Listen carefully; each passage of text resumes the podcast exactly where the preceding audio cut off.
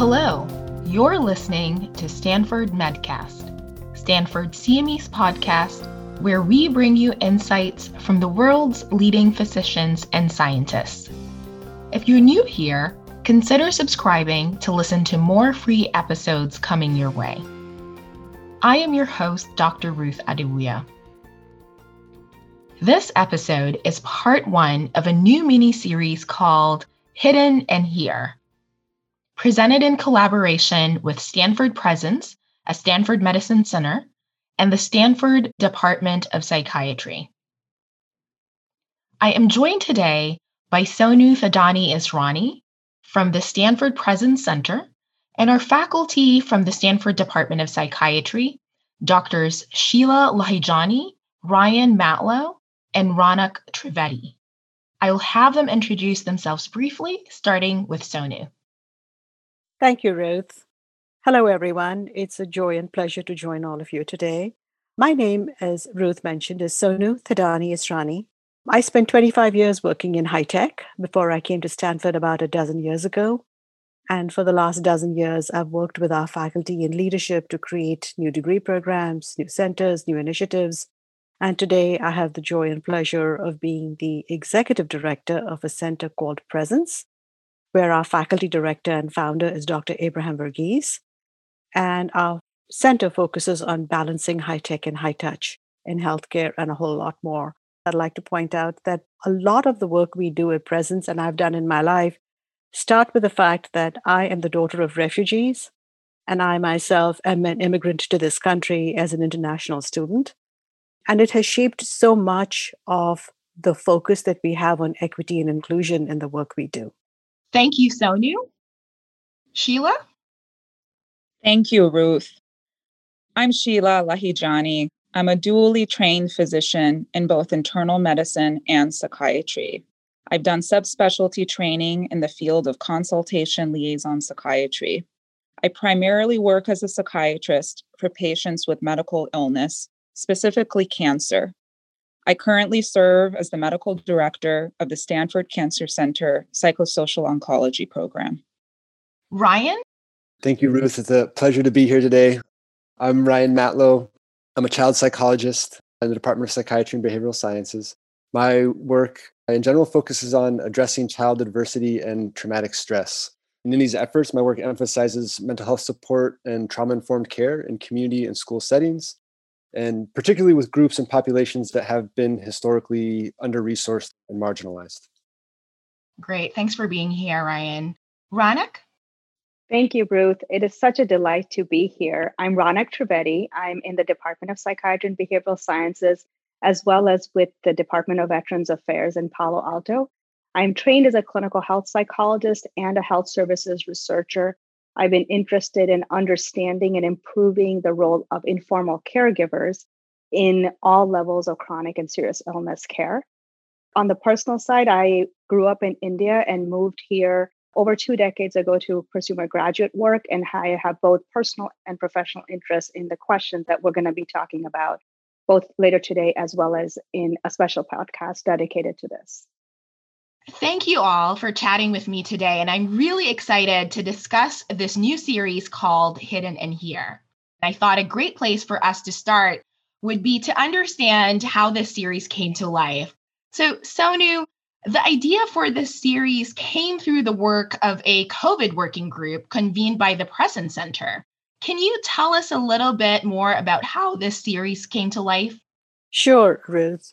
So, as I mentioned earlier, Presence is a center at Stanford, and our focus has always been, since we began, on the humans in the world of healthcare.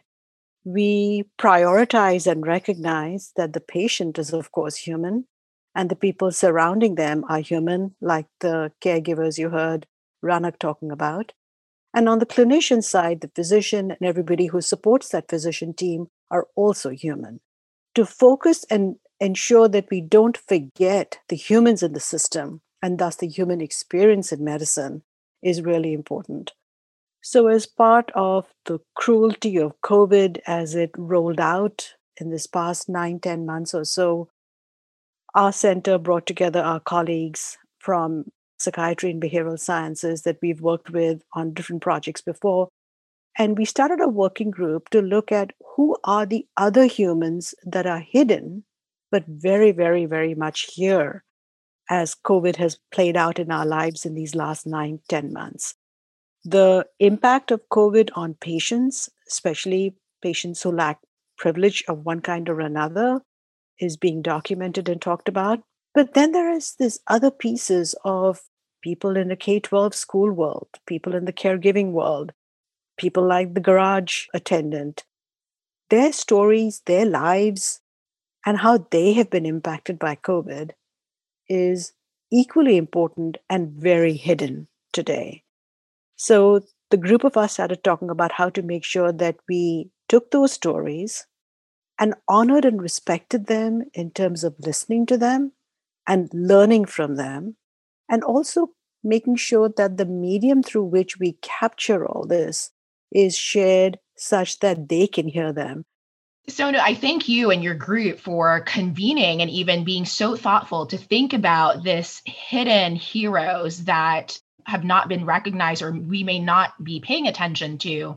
I'm curious though, out of all the different formats that one could use to relay this information, why and how did you decide on the podcast format? That's a great question. And we as a team spent a fair bit of time thinking and talking about this before we arrived at a podcast. And we arrived at it for the following reason. We are looking and wanting to capture the stories of people that we are calling hidden and here and these are people who will not have access to an academic paper or a webinar, but they will have access to a podcast. And as we honor and listen to their stories and learn from their stories, we wanted to make sure that these stories were available to them to hear as well. I would like for you to elaborate on how this mini series and bringing these stories to life relates to the work of the Presence Center. As I've said earlier, I think that presence champions the human experience in medicine. So, our goal has always been to foster research, dialogue, and multidisciplinary collaboration like this one to produce measurable and meaningful change in healthcare. We are using storytelling to bring these stories to life. Medical education isn't normally what comes to mind. So, Sheila, I'm curious, why did the group decide to utilize stories to share your insights on this topic? Well, Ruth, there is so much power in telling stories and listening to them because that's how we connect as people. In medicine, we listen to people's stories to understand their concerns, to formulate diagnoses, and develop treatment plans. Studies also suggest that storytelling can relieve stress and suffering. So, in thinking about our specific populations in this series, their voices are very important. We wanted to create a platform for them to be heard and perhaps feel a greater sense of belonging.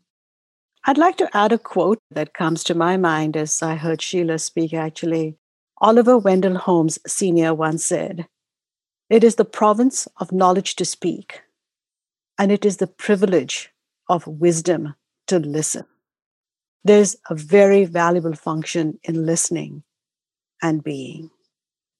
Just from the perspective of a trauma psychologist, we know that addressing adversity and trauma in a large part involves our narratives. Indeed, the best practices in trauma treatment involve narrative work.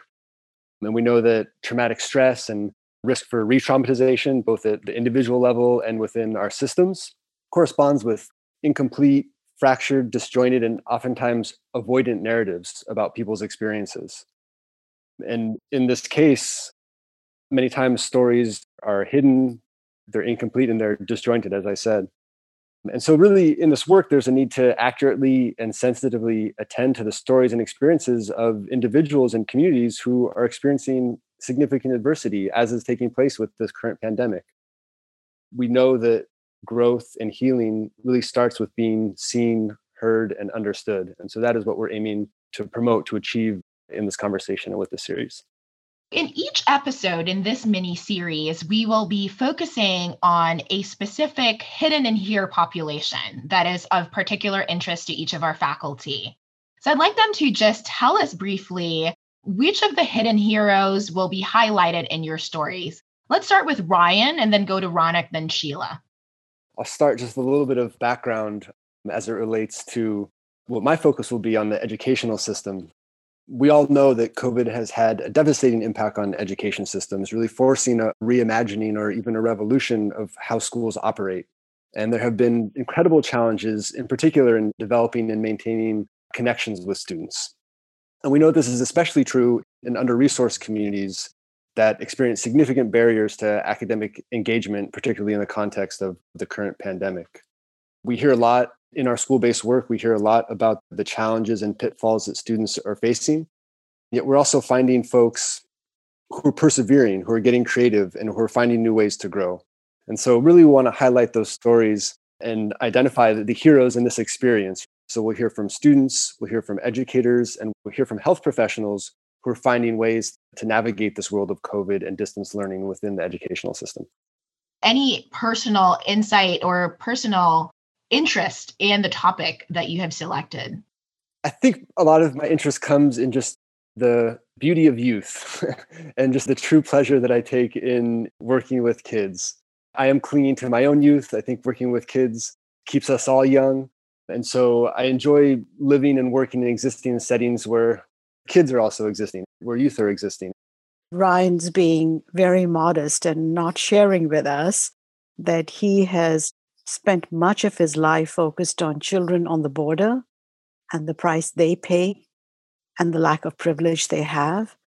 And he has been both a scholar as well as an activist in highlighting, showcasing, researching, and advocating to address essentially our immoral functioning as a society in terms of those children at the border. Thanks, Sonu. I appreciate that. And maybe it makes sense for me to comment a little bit on what brings me to that work. I grew up in a community that was largely made up of immigrant farm workers, a largely kind of agricultural migrant community. And I went to a bilingual elementary school, and I had the privilege of coming from a family that was established, more middle class, but I saw my friends around me who were struggling with many of the adversities and stresses that are particularly impacting immigrant communities. And so that's part of what brings me here is, is bringing some of the resources and privileges that I've been able to access and really doing right by my childhood friends. Well, Ryan, I'm thankful that you're here and that you're bringing that lens to the stories that you will be highlighting in the episode to come.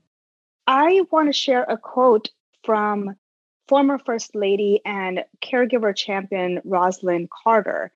And it's a quotation that drives so much of the work we're doing these days. There are only four kinds of people in the world those who have been caregivers, those who are currently caregivers, those who will be caregivers, and those who will need caregivers. Even before COVID hit the US in the way we've now become really familiar with, about 50 million Americans were providing unpaid care to children and adults who had chronic or serious health conditions. These were both mental health conditions as well as medical conditions.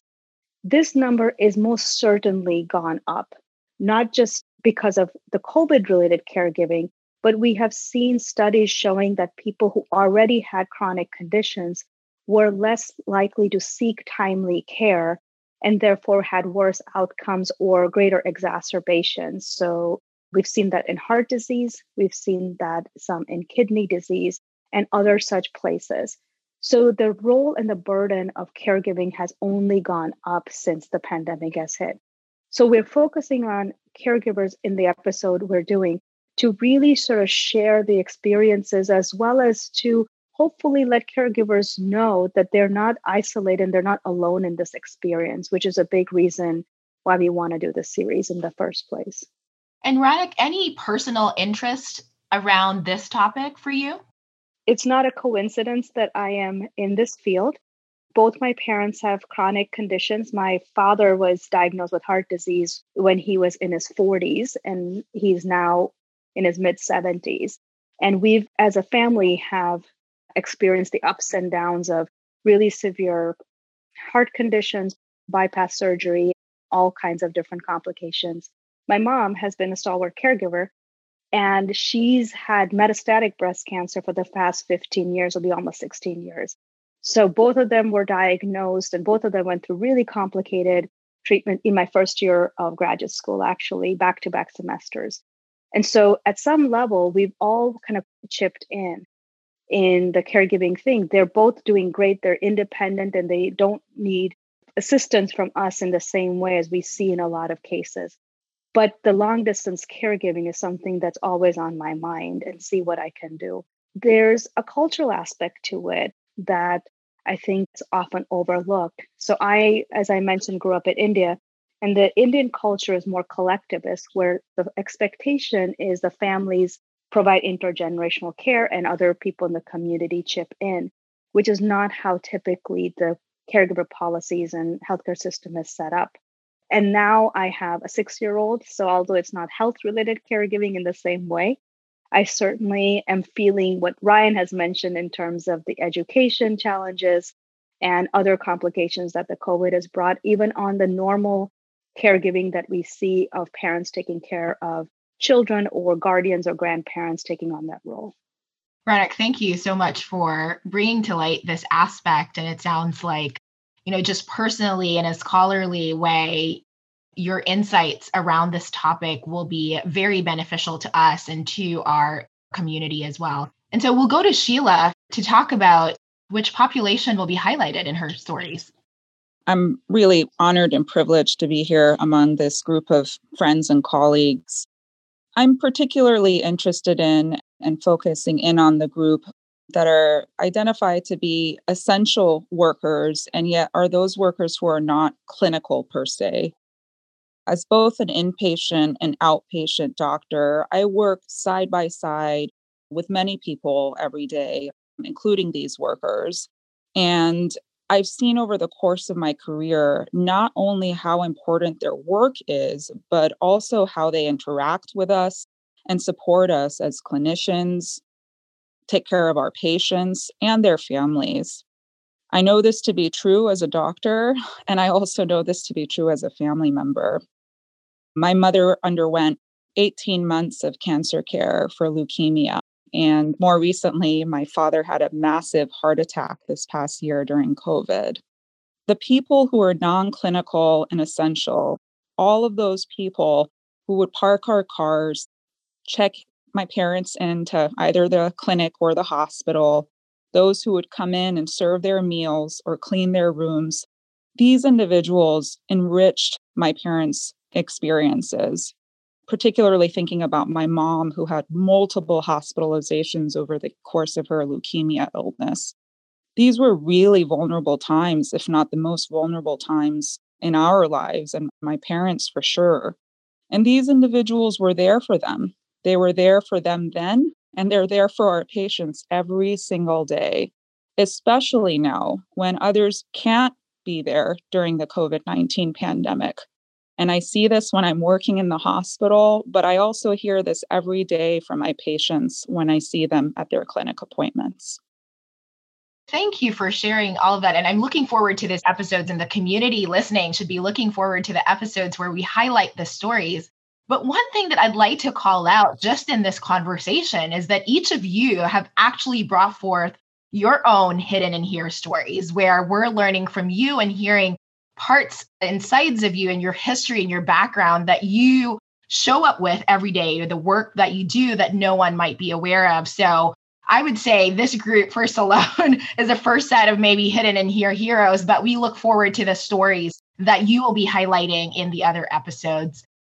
I was going to add that in psychology, we often say research is me search. And a lot of us wind up studying the things that affect us the most. And I think this gathering highlights that really well. As I'm listening to my colleagues over here speaking, I'm actually reminded of a comment or a piece that came out of Eric Topol's book where he was writing about artificial intelligence. But I think it applies here because what he wrote was that if you've ever experienced deep pain, you know how lonely and isolating it can really be. And you feel anguish and a sense of despair and that one can be comforted by a loved one, a friend, or relative, and that helps. but it's hard to beat the boost from a doctor or clinician that you trust, who can bolster your confidence that it will pass, that they will be with you no matter what, that you will be okay. And he ended by saying that that's the human caring we desperately seek. And ended with saying that he hoped artificial intelligence can help restore that. I would argue or paraphrase that to say maybe COVID, in all its cruelty, can get us to see the importance of caring and comfort and listening. I am pausing, Sonu, because I need to take that in. I think such timely words to reflect on. Thank you for sharing that. It's a big statement, big comment to digest and take in. I think it does warrant a moment. It is incredible to see the way that this adversity is bringing us together. Just to have this conversation be unfolding in the way that it is, as a way of kind of hearing our stories, sharing experiences, that I hope, you know, it was the aim for our storytelling, but I think is emerging organically. Really excited to kind of continue this dialogue and conversation as we focus on the individuals and communities that we'll be turning our attention to in the episodes that come. I don't know if you can feel all of the emotions and all of the care and all of the thoughtfulness that is going your way around this topic. While I have this esteemed group with me, and I know we have a lot to look forward in the forward episodes, I maybe wanted to dive into a little bit more of their areas of interest and to learn a little bit from them in this episode. And so I'll start with Ryan and asking you about the conversations about COVID in schools. We know that there is an ongoing debate with regards to the effectiveness of school closures on virus transmission. And I know that we can talk about that at nauseum, but I'm curious to get your thoughts on how you think school closures has been affecting or will affect poor children in the US. Yeah, there is. This is definitely something that will be highlighted and is, I think, a story that is best told by the folks that are living and experiencing the changes directly. And so, obviously, we'll elaborate on this in my forthcoming episode. But clearly, there are concerns about the impact on academic performance and progress and just general learning, particularly in underserved or under resourced communities. There are incredible barriers to education access and engagement. Just to name some examples, many children, many students simply do not have access to optimal learning environments. And there are incredible disparities in the just spaces where kids are now operating and doing their best to learn. Busy homes that are in crisis in so many ways for a number of reasons. We know that many kids and families are experiencing significant financial stress, job loss due to COVID, food and housing insecurity. And unfortunately, many of these factors also correspond with increased rates of COVID transmission, COVID infection. Simultaneously, school closures and distance learning has resulted in decreased access to the wonderful resources that schools traditionally have provided. There's a little bit of a concern around this kind of double whammy of having increased stress, increased adversity, coupled with reduced access to traditional resources or really trying to find new ways to access those resources. And what we see is that really the students that are most in need are also the students that are hardest to reach in so many ways. And so there's a lot of concern about a widening achievement gap, a widening health gap, a widening of disparities in general well-being as a result both of the pandemic and the specific ways in which the pandemic has affected schools and educational systems due to school closures and due to distance learning. I'm struck, Ryan, when you are talking at the overlap that I hadn't really thought about on the group that you are highlighting, the students, and the group that I'm trying to highlight, which are caregivers. One of the challenges of distance learning and not coming to college is that they are having to take on or resume the caregiving responsibilities that they were getting a reprieve from by being on campus. So we know that while we often think about caregivers as something that happens in older age, sometimes the dementia caregiving comes to mind, if anything comes to mind at all. Turns out about one in four caregivers are actually youth caregivers and that's between the ages of 18 to 25 And actually, there's growing research showing the caregiving that starts even before that, younger kids, 10, 11, 12 year olds. But in the college segment, what was happening is when people went off to college, when the kids went off to college, they were then able to focus on their educational piece. But now with college campuses being closed, even at Stanford now, you know, having us taking a step back, is they're having to juggle those responsibilities all over again, even as they're trying to perform at a high level at an elite institution. Ronak, that's a great segue into my question for you, which was what do we know right now about the impact of COVID 19 on the mental health of our caregivers and whether they're youth caregivers or otherwise? One of the most distressing statistics I saw for caregiver well being is there was a survey that they did, and they just happened to ask, Are you a caregiver? And so they were able to kind of glean some data specific to people who said yes to that question. And what people reported is that in the prior 30 days from the time they responded to the survey that they had experienced an uptick and a mental health crisis, including an uptick in suicidal ideation and a serious consideration of death by suicide, which is really distressing to think about.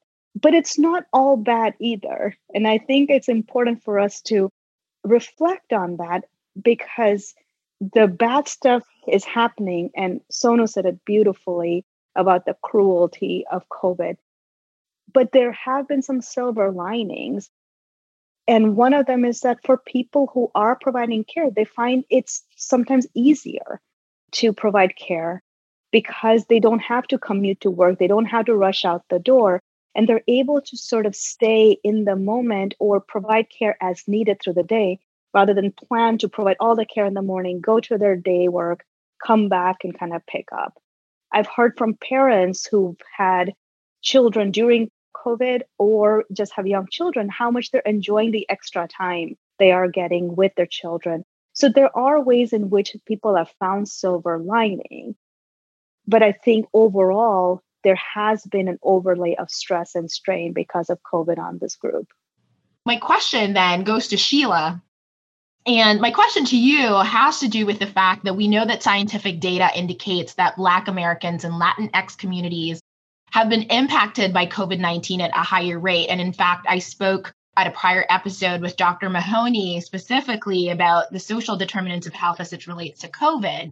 But then in preparing for this, overlaying this with the data that shows that people of color make 80% of our essential workers as well on medical campuses and this group that you are highlighting.